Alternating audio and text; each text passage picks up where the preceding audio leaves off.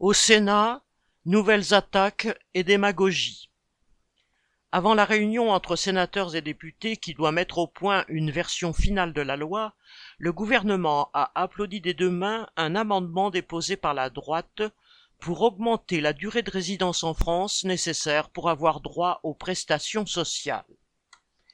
Selon cet amendement, il faudrait, dès septembre 2023, avoir résidé en France au moins neuf mois sur douze pour avoir droit au minimum vieillesse, tout comme pour toucher les APL, aide personnalisée au logement, ou le RSA, revenu de solidarité active, contre six ou huit mois requis actuellement.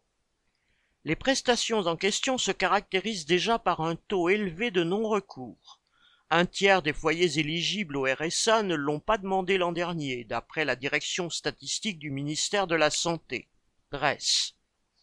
Quant au gouvernement, il chiffre lui-même les fraudes en question autour de 0,35% des bénéficiaires des allocations familiales. Il s'agit donc bien de montrer du doigt les travailleurs immigrés qui bitument les rues, bâtissent les immeubles et font fonctionner toute la société.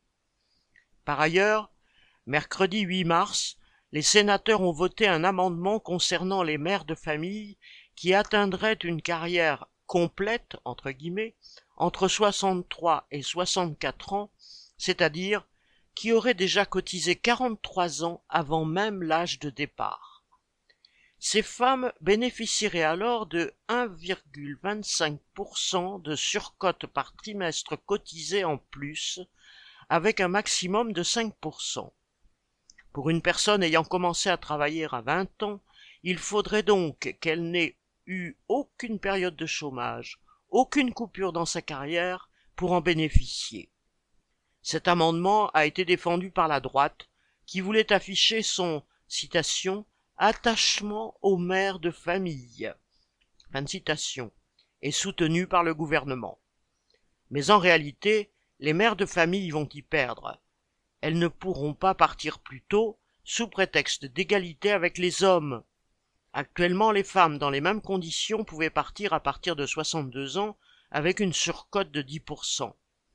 Tout cela ne fera pas oublier aux travailleurs comment gouvernants, députés et sénateurs peuvent se mettre d'accord pour aggraver leur sort. CL et MS.